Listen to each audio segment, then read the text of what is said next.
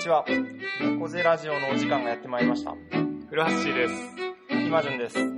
このラジオは学生時代に出会った二人のよもやま話を通じて東京の片田舎から日本社会をじわじわ温めるそんなラジオとなっております。お楽しみください。猫背ラジオオープニングはい。ということで、ね、始まりました。はい。第9回ですね、第9回ね。はい。これラジ BGM として聞こえますかねこの今、オ。ね、どうですかね。あの、310教室でね、収録してるんですけど、今窓を全開にして収録しててね、セミの鳴き声が夏らしさを演出してくれてるんだよね。セミもでもあれだね、梅雨明けしてすぐっていうよりもなんか、この1週間ぐらいで一気に鳴き始めた確かにね、そうだね。うん。そうだっけ？えもうなんか全然覚えてない。うん。本当？なんかね、最近すごいよく聞く。あ、本当に、うん、日暮らしとか、え、で、いつまでだっけ？でももう8月の上旬には終わっちゃうんだっけ？セミ。いうん。や、どうなんだろうね、セミによるんじゃあ、ない？せ ?9 月ぐらいまで泣いてんのもいいんだよ。あ、そうなんだ。でも。ね、やっぱあったかいなんかね、いあの、あれですよ、この前もスーパーで梨がもう出てたよ。あ、本当に、うん。あ、梨食べたわ、俺、うん。この前、うん。ちょうど一昨日。うん、早いよ。あ、甘くなかったね。食べた？うん、食べた。甘くないね。あー甘くない、まだ。う早い。ん。ね、そう、そんな季節感。ね、もう別に季節さ、うんあの、外して出品しなくていいからさ、甘いやつが欲しいよね。旬の。うん、別に年がら年中梨食べたいと思わないし。確かに、梨は秋でいい。ね、うん。その季節感がね、うんうんちょっと真面目な話になっちゃうけどさ、あいやいやいやその季節感がうんやっぱなくなっちゃうよね。なんか食べ物は特に年がら年中売れるように改良しいやちゃうからさ。もう本当ね、スーパーマーケットに行ったらそうですよね。ね全部揃ってる。ね、で、やっぱりでもさ、いつでも年がら年中食べれるにせよ、なんか美味しさには違いがあってさ、うんうんだ結局美味しいところだけ見せてくれればさ、うん梨についてもっといいイメージが持てるなみたいな。うんうんだって俺は美味しい梨しか知らない そうなったら。うんねそうしかもやっぱスーパー行っちゃうとその何が旬かっていうの全然わかんないけど僕もあのあれです国立にアヒルの家っていうちっちゃい無農薬、あー低農薬やってる八百屋さんに行き始めてからは、うんうん。まあまあ大体会話で教えてもらえるし、うん。まあ、そもそも旬のものしか置いてないからあ、そうなんだそ。うそうあれみたいなレモンないんですかいや今はちょっと旬じゃないからなんかあの、その旬のものってさ、うん特別感があっていいよね。旬なんだ今みたいな。うんうんうんね。そう、しかもなんだろう、それも、あのね、なんていうの、その、左脳的にさ、これが旬のものだからっていうふうに分かってる喜びと、うんなんか体自身が喜ぶ。うんうんうんうん感じもあってね、ちっちゃい頃とか全然ね、山菜とかフキノトウとか嫌いだったんだけど、うんうん。今なんかフキノトウを4月に食べると体が喜ぶんだよね。へうんー、そうなんだ。逃げ、苦みたいな。これはに苦いけど春だ。なんでそんな気持ち悪くなる いやでもね、本当に。いやでもさ、うんその食べ物によってさ、いやさっき季節感とか言ったけどさ、やっぱ季節を感じるってさ、いい、すごいいいと思っていいよね。で、結局さ、またちょっと深い目のこと言うとさ、生まれてから死ぬまでさ、う時の流れは一方向なんだからさ、うんうんまあ今は1年とかで区切ってるけどさ、それをもっとなんか、なんていうの、時の流れをさ、自分の中で生産するためにはさ、やっぱそういう食べ物とかさ、その、まあ、季節の、まあ、桜とかさ、新緑とかだ。なんかそういった外部の要素で多分自分の中で俺バランスを取ってると思ってて、うん。で、年がら年中同じものを均一に食べれるようになると、なんか単、単一的な時間の流れ方をしていくというか、なんか濃淡がないというか、うんなんか、そこがね、ちょっと面白くないなと思っちゃうんだよね。ね、それでも日本っていいよね。四季があるし。いやね、あ、そっかそっか確かにそうそう。今日本ベースで考えてたけど。うんうんうんうんそうね。食べ物っていうのはやっぱ一番その中でも身近に感じる。自分の体に取り入れるわけだからね。外部だけじゃなくて、実際に。うん俺もこの前ふと自然になってさ、梨食べてる時なんだけど、それこそ。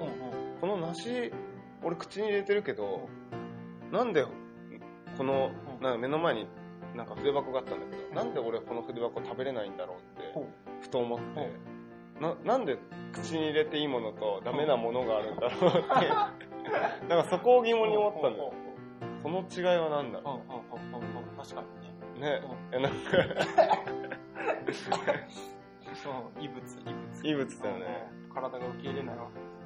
ねう。あと動物には食べれるものがん。もっと増えてさ。でも人間にはその中に食べれないものがあって、この違いは何だって、ね。それもね、なんかずっと繰り返して食べてたら食べれるようになったりするんじゃないのかねうん。野草とかもずっと煎じてのやってれば、なんか好きになったりねうえ、動物とかも、それこそ全く調理なしでさ、ん。うん、そうそう。蛇とかさ、うん飲み込んだりするわけじゃんね、ほんと動物だと。うん。ねいやね、だって、いや、ほんとそうだよね。まあまあ、だからどうって話なんだけどさ。そう、前も思った、また話広がっちゃうけどさ、えでトウモロコシとかってさ、えあのまあ、生で最近食べれる品種とかもあるけどさ、うん。あの、甘く、なんこう茹でた、茹でたての美味しさとかさ、あの、焼いてこうバター、しバターを絡めて醤油をかけた焼きトウモロコシの美味しさみたいなの、動物ってわかんないわけだよね。あ、そうだね。なんかね、それ、かわいそうだな。上からね。上から。なんか人間の味覚ってでもさ、なんだっけ、なんもう数種類しかわかんないんだよ、うん確かね。そうそうそう。で嗅覚が、本当何何百何千忘れちゃったけどそうそう、味幅覚はもう本当少ない。本当幅広いのを捉えられるからその美味しさをがうん感じることができるというか、うんうんうん。で財産だよね感覚いや、本当にね。そんな何種類もの感覚を味わえるっていうのは、うん。でね、うんあれだよね、あの前回ね、あのあのあれだよ。かあれだよ、あれだよ。大丈夫。ボケがす。ボケが進んできた。あれですか？あそうそうそうそう、はあのうん。茨城のり子さんのね、あの自分の感受性くらいっていうね、はいはい。あの詩を僕らの歌でねそうそう。今順が読み上げたと思うんだけど。そうあの僕の知人の方がね、めあのメッセージをくれて、そうこそうそう。れを読んでくださいって、匿名希望の方からそうそう。いただいて。でこのラジオの収録の前にね、うん。あの猫背ラジオアットマーク Gmail.com をね、うん。さっき確認してみたら、あの違うリスナーの方からねこれを読んでくださいって言全くね、同じ。自分の感受性くらいっていうのが、もう全く同じ詩をねリクエストされてうんてなんか鳥肌が立っ鳥肌立ってね。ちょっとうん。周り確認したよね、た。どっかで見てるんじゃないかみたいな。がリスナーのあのラジオネーム、猫背ファンさん。猫背ファンさんがこびてきましたね。猫背ファンさんよりねいただいたわけですけど、そう、全く同じって、でも本当ね、ね。そんな狭いんだ。どうなんだろうね。たまたまなのかたまたまなのか、僕らの周りの人が好きな詩がうん。自分の感受性くらいうん、の可能性が高いのかとか、高いのかね。でもね、そう前回選挙の時でも話題になりましたけど、いかにその自分周りのコミュニティとかそういう階層ってものが狭いのかとか区切られてるのかっていう話があって。うん。で、なんか例えば、あ、なんかその知人、その友達知ってるとかって、なんかよく、あ、繋がった繋がったってことって結構多かったり、ね。Facebook でも共通の友達がめちゃめちゃいたりすうるけど、ん。でもね、なんか人口単位で考えたら、それって本当の一部の中でなんか繋がってる繋がってるって言ってるっていうのを意識して。で俺だからあの、うん。え世界って狭いなっていう発言がさ ちょっとねあんま好きじゃなくて いやなんかそれはうんそういう狭い世界に生きてるからら狭いって言ってるうん実際やっぱ広いからね世界は、うん。そうそうそう。うん、だってやっぱその辺で歩いてる人と友達にならんじゃんねいきなりね、ならんからね。だからある意味だからさ俺なやっぱナンパ師ってすごいなって思うのがさうん。もう全く違うあまあでもそれでもうんある程度、なんていうの？まあ可愛いらしい外見の人に声かけてるから、ある程度共通性あるんだろうけど、基本的にもうどんなバックグラウンドかわからないわままさ。かんない。でトークを仕掛けいてきなりトーク仕掛けていってさ。いや俺か彼らある意味尊敬してるよかなり、うん。ホストとかもそうだよ。ね。みんなを喜ばせるって、どんな人が来てもね。そうだね、その辺はやっぱ接客業の接人の客業の妙。妙だね、うん。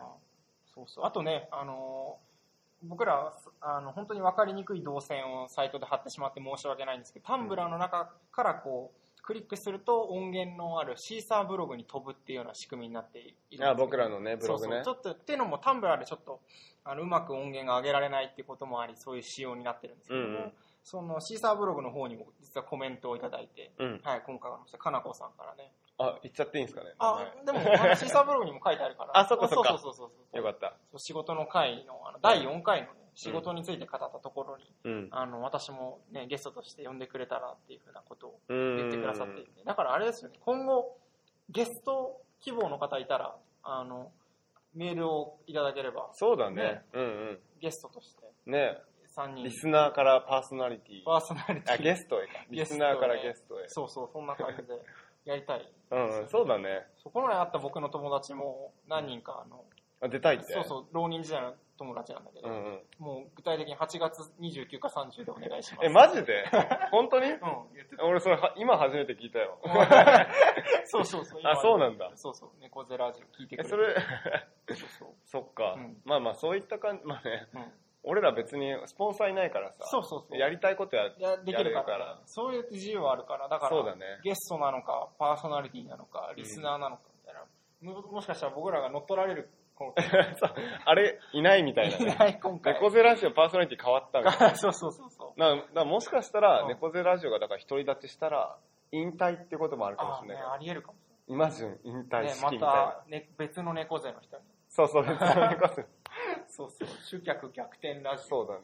あ、あと俺、はいまあここで言うのもどうかと思うんだけど、一回やってみたいのがさ、はいあの、俺とうんイマジンで、20分ずつ一人で録音した後に、ラスト5分二人ではいはいはい掛け合って終わるっていう回を一回やってみたくて。うんうん。何を喋ろうかね。そうそう、だから20分間自分だけ、自分一人だがけでね一人だけであ使えるわけよ。うんもう何やってもいい。何やってもいいわけね。あ、それそうそう楽しいね。面白そうでしょ広がるね。そそれをやってみたいんう、だ。第13回ぐらいそうね、もうちょっと自分たちのスキルがね、身について身についてきてからやっていきましょうか。やっていきましょう。はい。ということなんですけれども、今回は、あのですね、前回、第8回は、結構、あの、聞いていただいた方、あの、お分かりかと思うんですけども、割とぶつ切りで、コンパクトにいろんなコーナーをやってきて、うんうんうん。あやってきたんですけども、今回はですね、あの、まあ、今日の歌っていうのは、毎回やっていこうってことで、うんうんこれはやっていくんですけども、今回は、まあ、フリートークの延長線上といいますか、まあ、コーナーではなく、まあ、自分たちの好きなものをちょっと、ここで一個紹介しようテーマトークということではい、ね。ことで、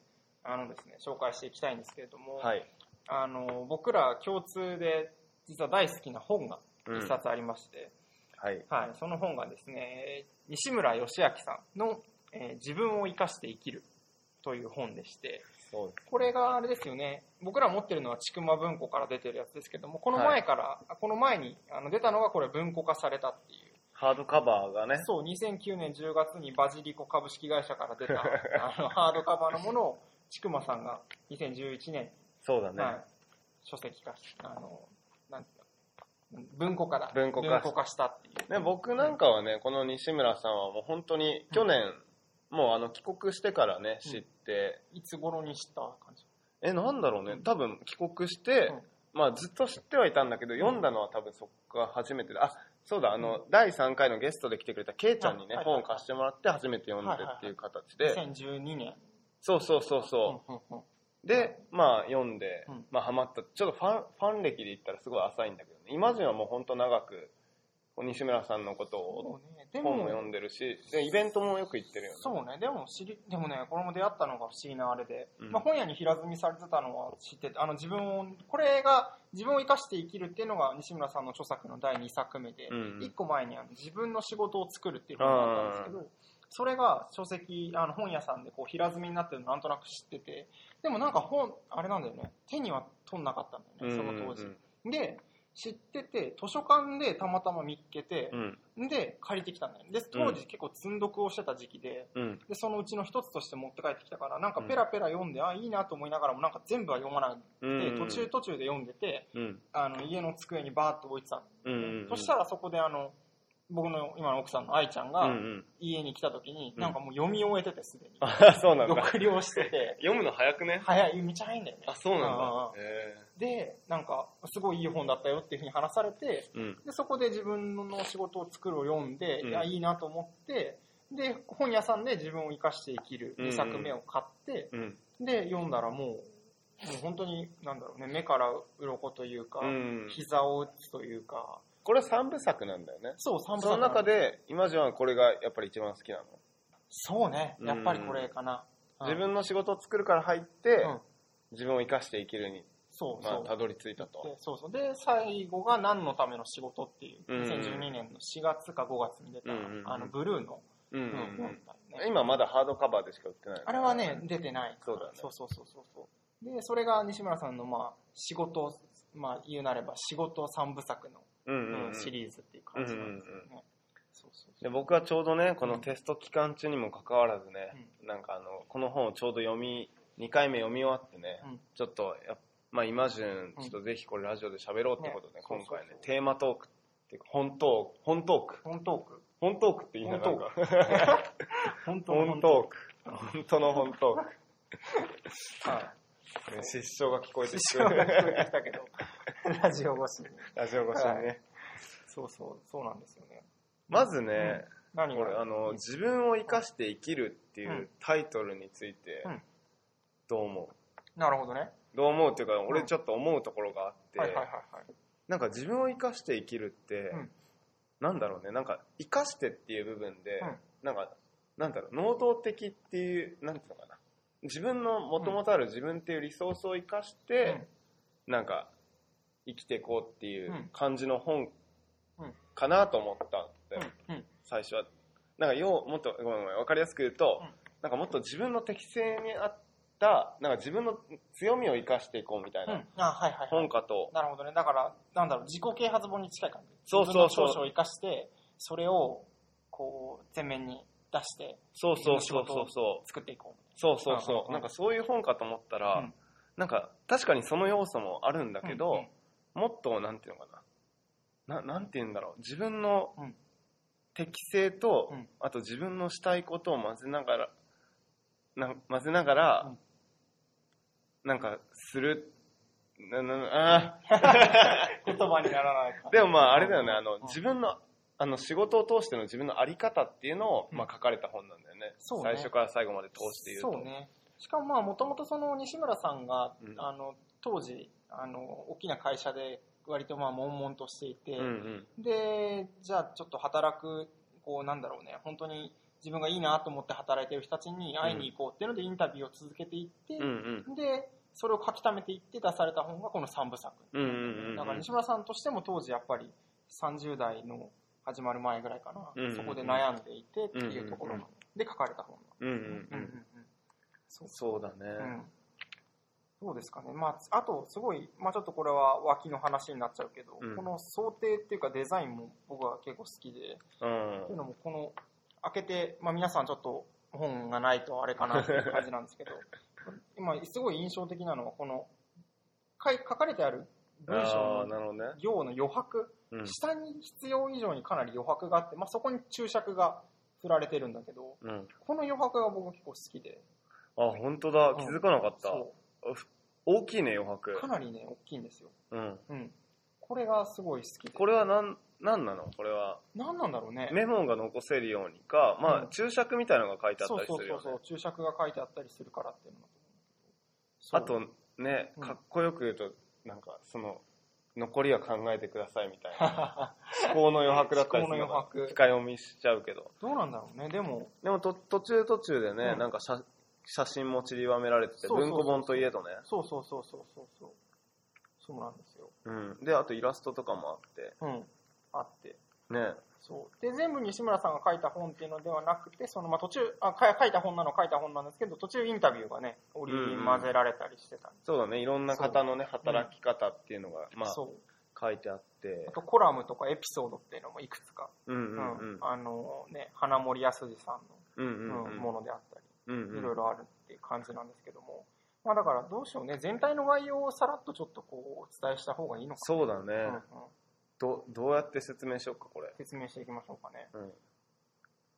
まあ、その、多分、とっかかりとして、うん。あれですね、西村さんも何回か書いてるんですけど、まあ、うん第一作目の自分の仕事を作るっていうのがあって、うん。で、それのまあ歩行っていう言い方も西村さん実際してるんだけど、うんうん。まあ、自分の仕事っていうのは本当にこう自分で do it yourself 的に作るだけなのかっていう、うんうん多分なんか西村さんなりの春秋というか半数があって、うん。でそれ以外にじゃあなんかいやでもそうは言っても仕事って本当にこう自分が始めてこうなんて言うんだろう目的的に合目的的にこうこういうふうな自分でありたいっていうので作っていくっていうんじゃなくて、うんうんまあ、自然発生的にこういろんな縁をたどっていって実は気づいてみればこう辿ってきた道が仕事になってきましたってことも多分あるんじゃないかっていうので、いろいろ探っていってそのタイトル自分の仕事を作るっていうふうなタイトルに対してうん。どうなんだろうっていうのを多分長い手紙のようなものですって書いてあったけど、その続きとして、まあ、書かれた本であるっていうのが多分大前提、うん。うん、としてあって、そうだね。だから自分で書いたうん。自分の仕事を作るっていう作品に対して、うん、自分の中で一旦疑ってみたっていうそう感じなんだよねそうそうそう多分そんな感じ実際作るっていうのはどういうことなのかっていうのをうんうんうん改めてね。改めてそう。で、その中でもやっぱりかなり大きな、まあ一つのフレームワークというか、うんものの見方として、うん。あの、冒頭あるいるいないっていう、うん。その人、が、その人がいる感じがする仕事、うんいない感じがする仕事っていう見方が、うん。まあ冒頭触れられて、そうだね感じですよね。そのいるいないっていうのの、うん。例えばエピソードの一つとして、うんうん。なんかあのファストフード店のさ、うんなんかファストフード店あのチェーン店のさ、うん接客とかは、うん。もう完璧にマニュアル化されて、うんまあもちろん笑顔でハキハキとうん。接客はされるけど、うん。そこにあの西村さん曰くねそこに相手の存在を感じることがうん。しなんかできないというかしづらいっていうのを言ってて。でやっぱりあのいるいないっていうのはだからその人らしさその人じゃなきゃできないうん。ことをしてもらった時にやっぱりその人がいるなっていうのを感じることができたりとそうか、そう、ね、だってねあの「いらっしゃいませデニーズへようこそ」とかってね誰に向かって言ってる そうそうあとファミマもさ「ちゃんちゃんちゃんちゃんちゃんちゃんちゃん」ってあのマットを踏んだ音に対してあれん彼らが反応してうん「こんにちは」とか「いらっしゃいませ」ってだからあそうなんだ。だからあれマット俺意地悪したことがあってさ、うんマットの前にずっとこう行ったり入ったりしてそれ毎回反応すんのよ。なんこれみたいな。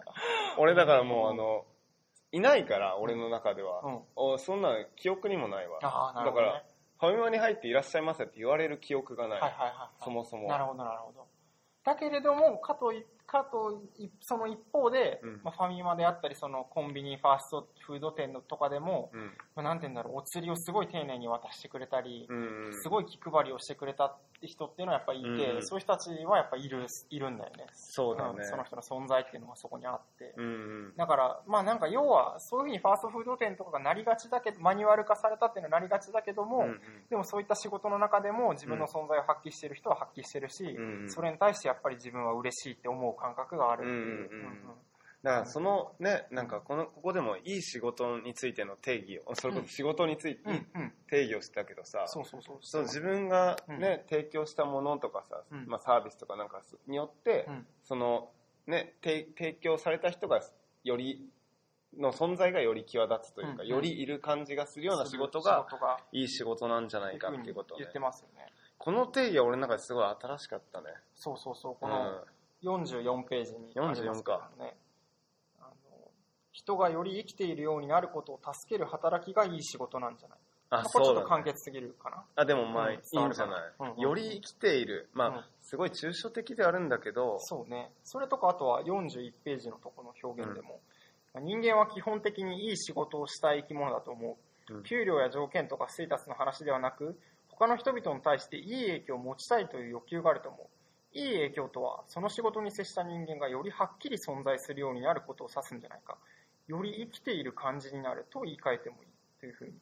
で、まあ、それこそね、この、西村さんの実はこの本の、あの、冒頭に書いてある、自分を生かして生きるの英語名、英語表記で Live Alive って書いてある。うんうん。まあ、本当にそういうことでね。そうだね、うん、よりはっきりと生きる。生き生きするっていうのは言葉が生きるって言葉が2回ある続くっていうふうな、うんうん。うんことも書いてあって、うん。うんね、生き生きした仕事をしたい、うん。より新鮮で生き生きとした状態になること存在の輪郭がよりはっきりすることに喜びを感じるんじゃないか、うんまあ、これだけに過ぎず、まあ、この後もちょっとこの時間紹介するかもしれないけど、うんうん。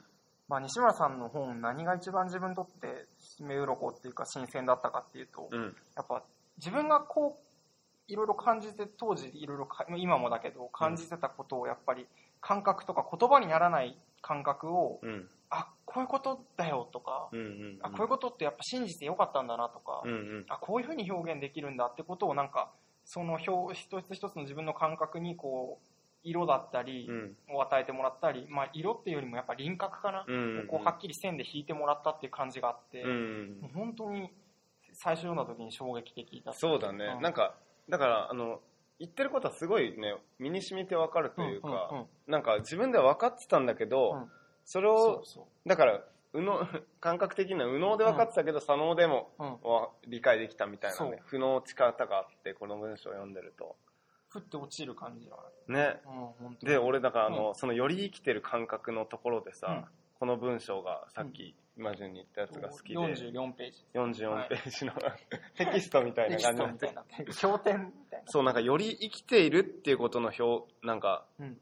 を文章化したところとして、思わず背筋が伸びて少し呼吸が深くなるあの感じはその仕事を成している存在を目撃した自分の存在がより生きることに向かって身を整えた小さな反応なのだと思う、うん。ちょっとこれ伝伝わりづらいかな。でもちょっといやいや、でも、そんだからね、やっぱ、でも皆さん聞いててあるんじゃないですかね。僕もこれ思って読んですぐ思ったのが、あの、ちょっと個人的な話で恐縮なんですけども、えー2000、あれは何年だ ?11 年か。うん。1年の8月ですね、震災の後にやった、うんうん。あの、去年、いや、フラッシュはその時留学に行ってたのか。うんうん。言ってたあの時の話で、ケセミカルっていう企画をうん東京で、まあ、簡単に言うと東京でうん。8月に気仙沼の高校生をうん。9人ぐらい呼んで、うん。で、東京でこう、いろいろまあ、勉強、学習支援であったり、うんうん。東京観光であったり、うん。で、そのメイン企画のうちの一つとしてうん。やったのが、あの、気仙沼って何なんだろうとか、うんうんうん。あの震災って僕らにとって何だったんだろうっていうのを、うん。まあ本当にだから東京の大学生であったり、気仙沼出身の、で、東京に出てきてる大学生であったり、うんうんうん。気仙沼出身の高校生であったりってみんなで話し合った時があって、うんうん。でその時に、えっ、と、あれかな、名前出すとあれかね、まあその気仙沼の出身で、えー今東京の大学に通ってる子が、うん。本当にこう、とうとうと話し始めて、うんうん。時にやっぱもう会場のさ雰囲気がガラッと変わって、うんうん。みんなね、ちょっと前のめりになってるのね、話聞く時に。うんうん。で、それまでやっぱね、東京観光して東大を回ったり、うんうん学習支援とかして、高校生もやっぱみんな疲れてて、うんうんあの始まる前、ちょこう後ろにちょっとのけぞる感じがあったのあそうなんだ。だけど、その話が始まった瞬間っていうか、だんだんだんだん、うんこうね、前のめりになってく感じがあって、それを見ててね、思わず泣いちゃったんです。あ泣いちゃったんだ。その後僕喋るはずだったんだけど、うん。冒頭こうなんかね、うん。泣きながら話したう。あそうなんだ。そうそうそうそう。いやだからしだちゃんです志田ちゃんだよね。しだちゃんの話ですよね。そう。だからやっぱりうん、ねこれはやっぱなんていうの適当にはできないなっていううん、のがあったんだよね。やっぱりうん、向こうのさ思いと自分の思いみたいなのをさうん。釣り合わせるためにはさうん。やっぱ姿勢もさ前のめりじゃないといけないし。自然とね、そうなるんだそう自然とね。うんなるんだね。本当にでもそういうなんか何でもそうだと思うよね。なんかその誰かのそういう影響を受けて自然とやっぱそういう風になっていくっていう。なんか誰かからか与えられたものじゃなくてねうん。自分の中から、まあ、あの太陽を求める植物みたいに自然となんか方向に向いていくっていう、だからそれそれがうんあれだねイマジンがうん。そのいるっていうのを自分が感じられたうん、エピソードなんだよそうね、うん。うん。向こうの人がもう本当にいる感じがして話してるから。そうだね。でしかもうん。その人が自分をやっぱいるっていういる存在として認識してくれたのが多分伝わってうんきたんだよね。うんうんうんそう。しかもそれがね向こうにも多分伝わってたなっていう感じがあってね、うん。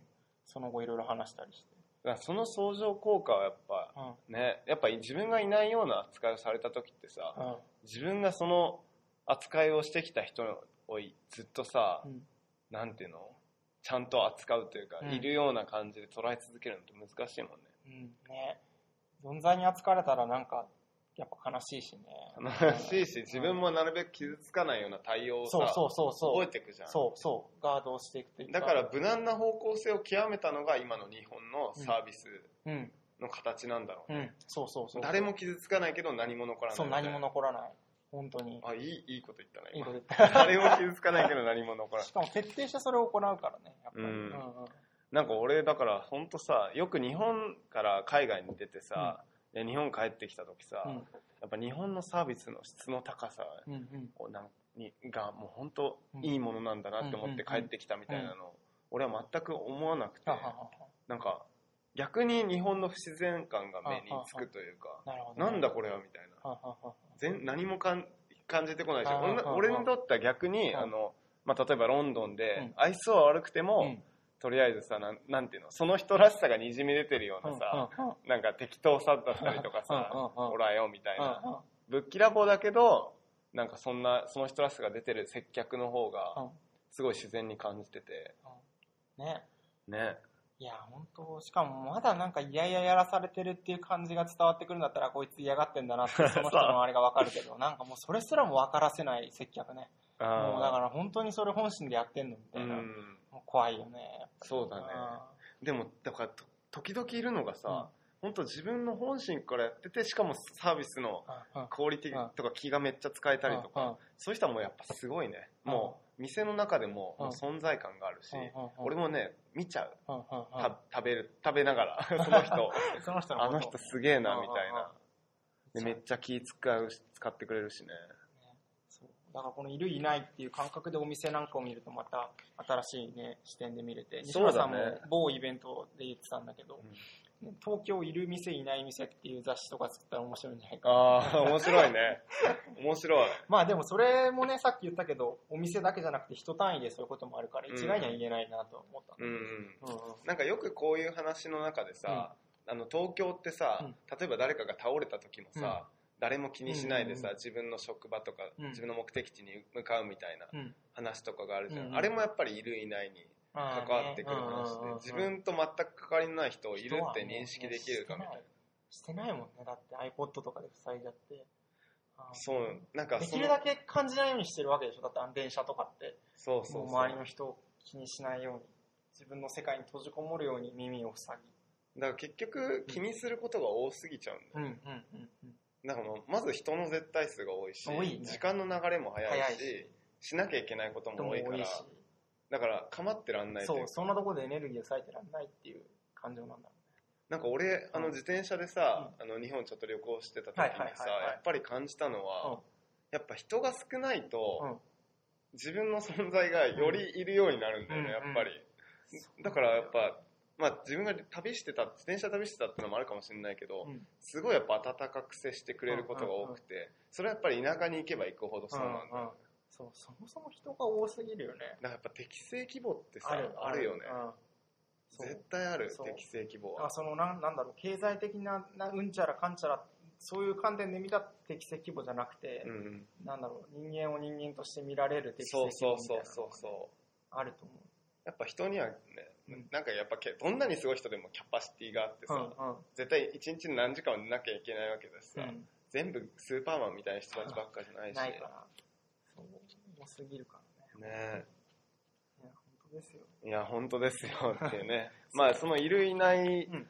トークからで自分の仕事っていうふうになっていくんですそうだね。でその仕事とはどういうものなのかっていうので、まあ、一つ冒頭エピソードであのね例えば美容師になりたいんだっていう人がうん。話しかけてきたら僕だったらどんな美容師になりたいのっていう問いかけで返すうんうん。ふうなことが紹介されててね、そうだね、うん。だからその職業っていうんじゃなくてその奥にあるもっとどんなじゃあ美容師になりたいの、うんうん。っていうその人の思いとかなんなんだろうそれを通じてその職業っていうのは一つのチャンネルに過ぎなくてうん。そのチャンネル職業っていうチャンネルを通してどんな自分でいたいかとか、うんうんうん。誰とどんなことしてたいかっていうところが、まあ、そのより本人の願いに近いんじゃないかな、うんうん。うん。でそれを問うことでね、なんか実はその自分のやりたいことは、うん。とりあえずうん。美容師って言ってるけど、うん。美容師じゃない方が実現できるかもしれないとかね。例えば他の職業の方が当てはまるのに、うん。その時は美容師っていう職業しか知らなかったりとかすると、美容師ってやっぱ行っちゃうからね。でね職業もうあまたある職業の中で僕らが知ってるのって本当一部だしね。メディアで取り上げられるのとか本当一部だから、ねだ難しいよね、でもやっぱそうやってさ、うん。例えば美容師っていう輪郭を与えられるとより自分の夢のうん。への気持ちが高まるというかさ、そう自分の欲求はいろいろあるけどそれをさ一つの職業として収束さ収束させるのってさ、うん。すごい難しいようんね、うん。そうね。本当に。ね人はやっぱりね単純じゃないけど、いろんな欲求があってさあれもしたいこれもしたいっていうのがあって。ね。ね枠には入んない、だからね本当やりたいって思ってるのがさうん。美容師なんてやりたいって思ってることを実現できるのが美容師で、うん。かつ美容師っていう職業をさうん。その時知ってたらもう最高だようんうんね、うん。そんな人ばっかじゃないから、まあないからね。今美容師を例に言ってるけど、うん。その他の例でも多分当てはまってうん。て、そう。ね。でそこからあとはね仕事は選ぶものなのかどうかっていう話が、あまあ、就活とかでね最近何社があってどっかその選ぶみたいな、どっか一社選ぶみたいな話があるけど、まあねそれもどうなのかまあそれはしかもさ、うん。ちょっと恵まれた人のしかも話でね,、やっぱやっぱりあのやっぱりって言っちゃった。の前回 前回ありましたけど。やっぱ基本的にはね今今だ就職氷河期って言われて、うん。選ばれる立場で,、うんで内定をもら内内定をもらうと、うん。逆に今度は選ぶ立場になるみたいな、うんそその歪んだうん。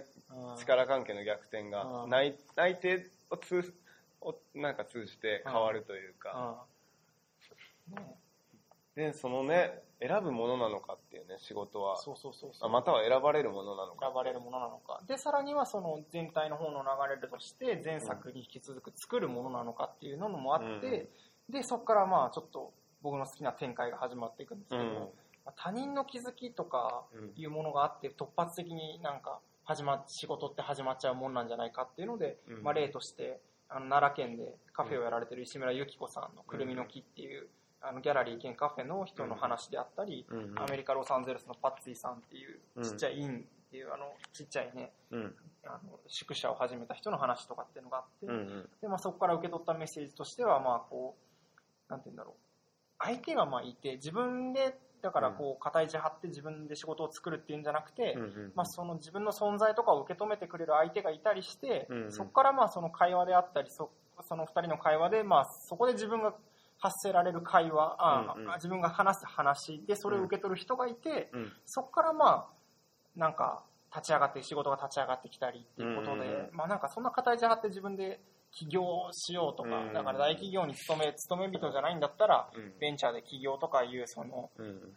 ね、ある種狭い二元論じゃなくて、それ以外にもこうあるんじゃないかってことを言ってるような気がしていて、うん。このくだりはすごい好きですね、個人的には。そうだね、うん。なんかやっぱこの本を通じて感じるのはやっぱさ西村すごい人が好きなんだなっていうのとさ、うん。やっぱ常にその相手と自分で何ができるかっていうのをなんか考えてるというか、そうそうそう。それがよりね、よりだから自分も相手もいる関係性の中で、うん。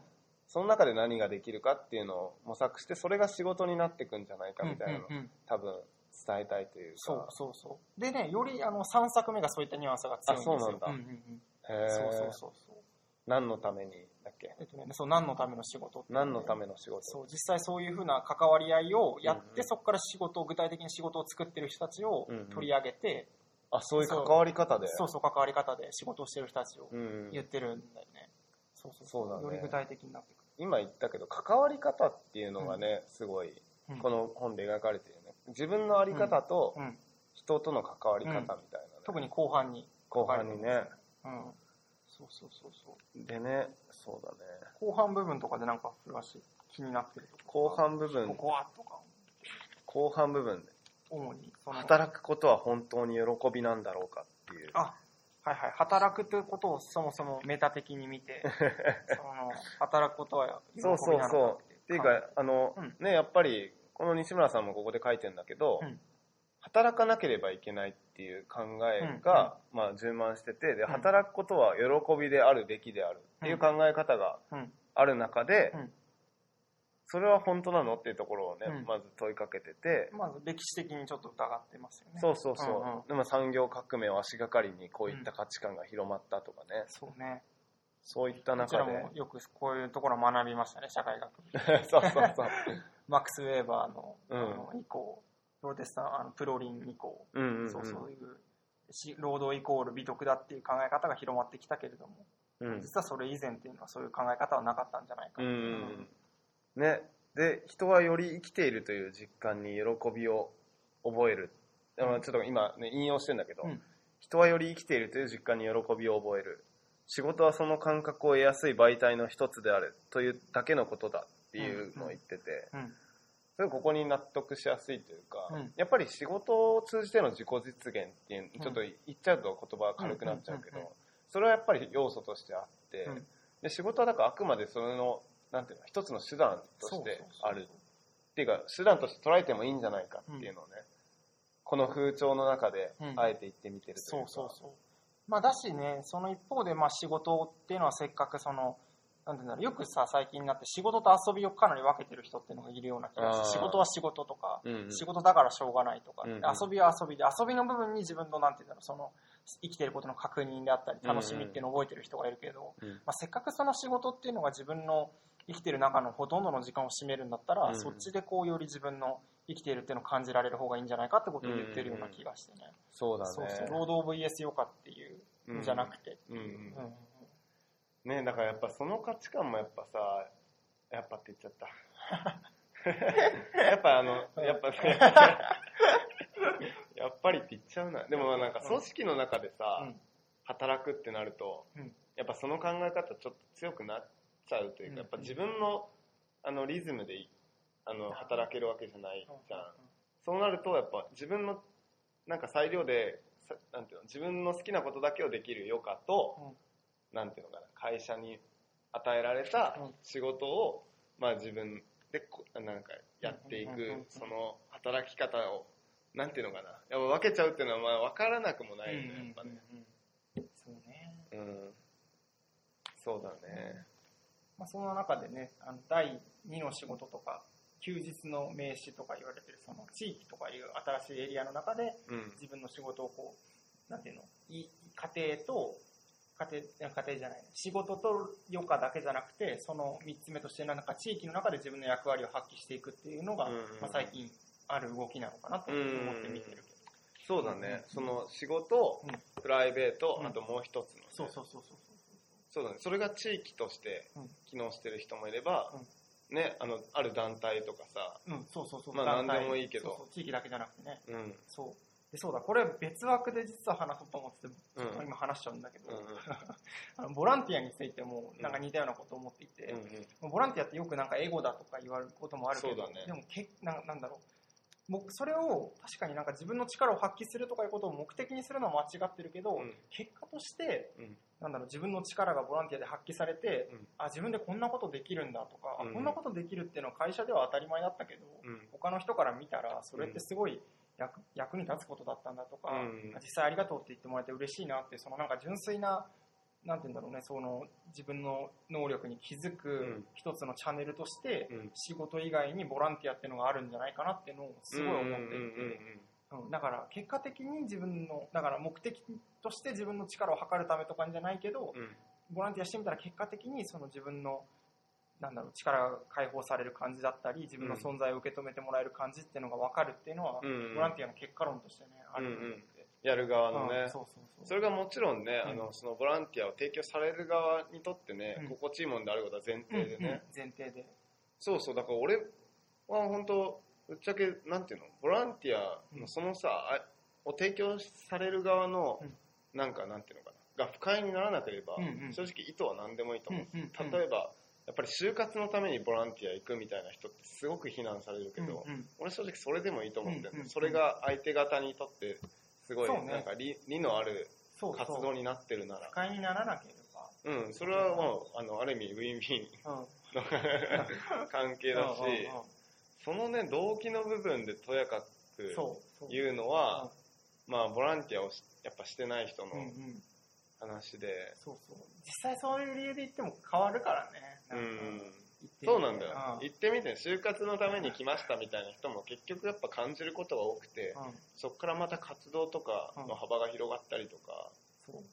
就活で言ってた自分就活で目的で来たんですけど恥ずかしくなりましたみたいな。うん。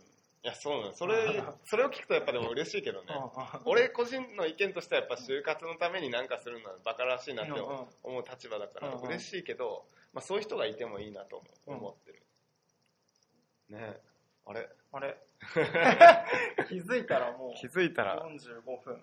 あーじゃあ。ねもうあ終わっちゃうのか。まだまだね。まだまだいけるねこれはね。最後ね自由とか誇りとかっていうね結構うん。でかいテーマになってて、いやこれちょっとしかもうん。この駆け足だったね。ああね。西村さんに申し訳ない。西村さん。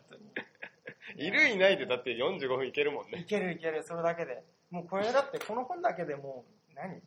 10時間ぐらいいける。いやでもぶっちゃけいける、ね。でもねこの本本当短くて206ページしかないんだね。う。ん。本当に。206ページしかない本だからもう本当ね。アマゾンでね、うん。まあ数百円で買ってぜひ読んでもらってねその感想とかをいただけると嬉しいね。い僕もこの本実はあんまり本を買ってプレゼントするってことないんですけどこれもう2冊実は買って他の人にあげてるんですよね。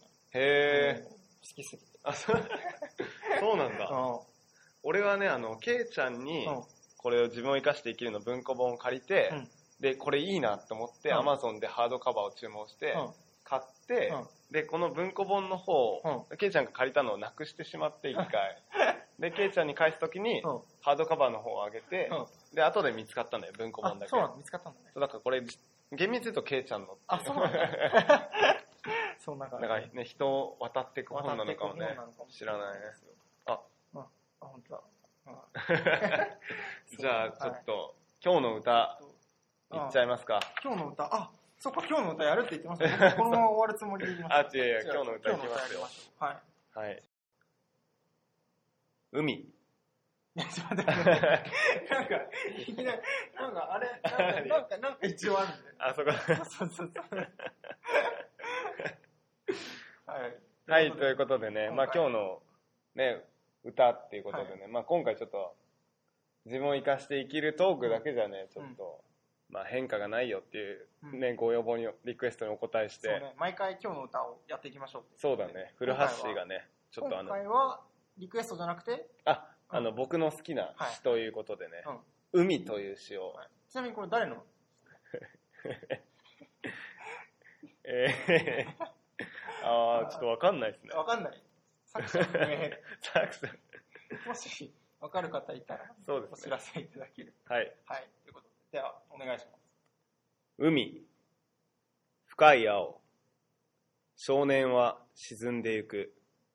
残りの酸素を吐き切って、苦しむこともせず、静かに目を閉じて、小さく、膝を抱え、細い髪をなびかせて、底がつくことのない、青に、落ちてゆく。這い上がることをしない少年は、青い涙を流し、目をつむる。誰にもわからない少年の涙。青い歳月は少年を包み、やがて少年は海になった。はい。はい。ということで。ということで、海でした。あれですね、僕、これ聞いてすぐ思ったのは、うんあの、ちょっと似てるなと思ったのは、ちょうど風立ちぬの主題歌で使われた、うん。あの、松任谷由実、ユああ、ユーミンの。飛行機雲っていうああの話があるんですけあ、ど。空にってやつでしょ。そうそう憧れて。やっちゃったね。あれ、あれはユーミンが実際にあったことを元に書いて、若くして亡くなっちゃったクラスの友達がいて、うんうん。で、まあ空にこう、あれは空だけど、で、こっちは多分海。海。うのかなと思うね、うん。パッと。ね、これあの、う。なんだこれね、あの、海にうん。もう沈んで落ちていくっていうことでね、うん。あの、涙、うん。青い涙を流しって書いてあるけど、うん。やっぱりこれ、この涙はうん。海の中で流す涙だから、やっぱ誰にも気づかれない少年のだけのね、涙なんだなっていうのをね、今読みながらうんうんうん。感じましたね。うん。ラッシュはどこ、何がいいと思ったんだろうね、これ。残してたっていうのなんかこれもね、やっぱイメージがすごい浮かぶんだよね。うんうん。あの、青い海の中ね、少年がうん目を閉じてうん、髪をなびかせて、んなんかそこに落ちていくっていううん情景がすごい浮かぶというか、何がいいって言われると難しいんだけど、うんその情景がね、すごい素敵ど。だなって思うんだよね。情景がね。うん。ということで、はい。海。でした。はい。あの、随時募集をしておりますので、はい。猫背ラジオアットマーク gmail.com 猫背ラジオアットマーク gmail.com まで、あの、どしどしおすすめの歌、歌、エッセイ3文3分。などなど、あのね、自作の詩でも全然構わないので、はい、待ってますお。願いいたします。猫背ラジエンディング第9回お届けしてきましたけれども、まあ、あの、今回はジャイアンラジオということで、リアルラジオでしたね。自分たちがはいやりたいことをひたすらやるっていう。自分たちのための、自分たちがやる、自分たちのラジそう。ね、あの、自分を生かして生きるっていう、僕らの好きな本について語って、まあ、僕の好きな海という詩を読み上げて、オ。うん。ね、まあ、今回ちょっと長めのね、まあ、50分超のはい。ラジオになりましたけど、なりましたいかがでしたでしょうか？でもやっぱりあれですね、語りきれなかったですね。いや、全然語りきれなかったね。うんこれは、やっぱりそれだけ深い本なんだね。うんまあまあまあですね。まあでもこれをやっぱり、このラジオをきっかけに読んでくれる人がいるとね、嬉しいね。でそれは伝えてくれるとさらに嬉しい。さらに ね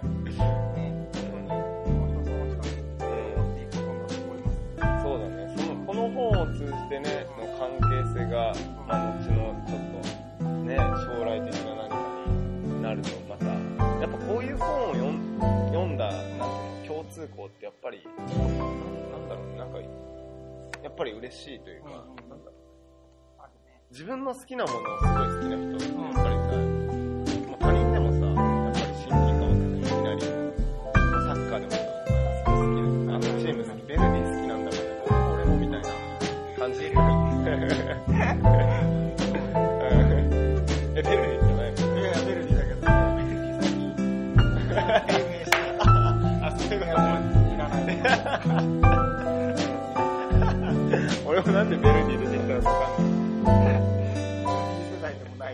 確かに。はい。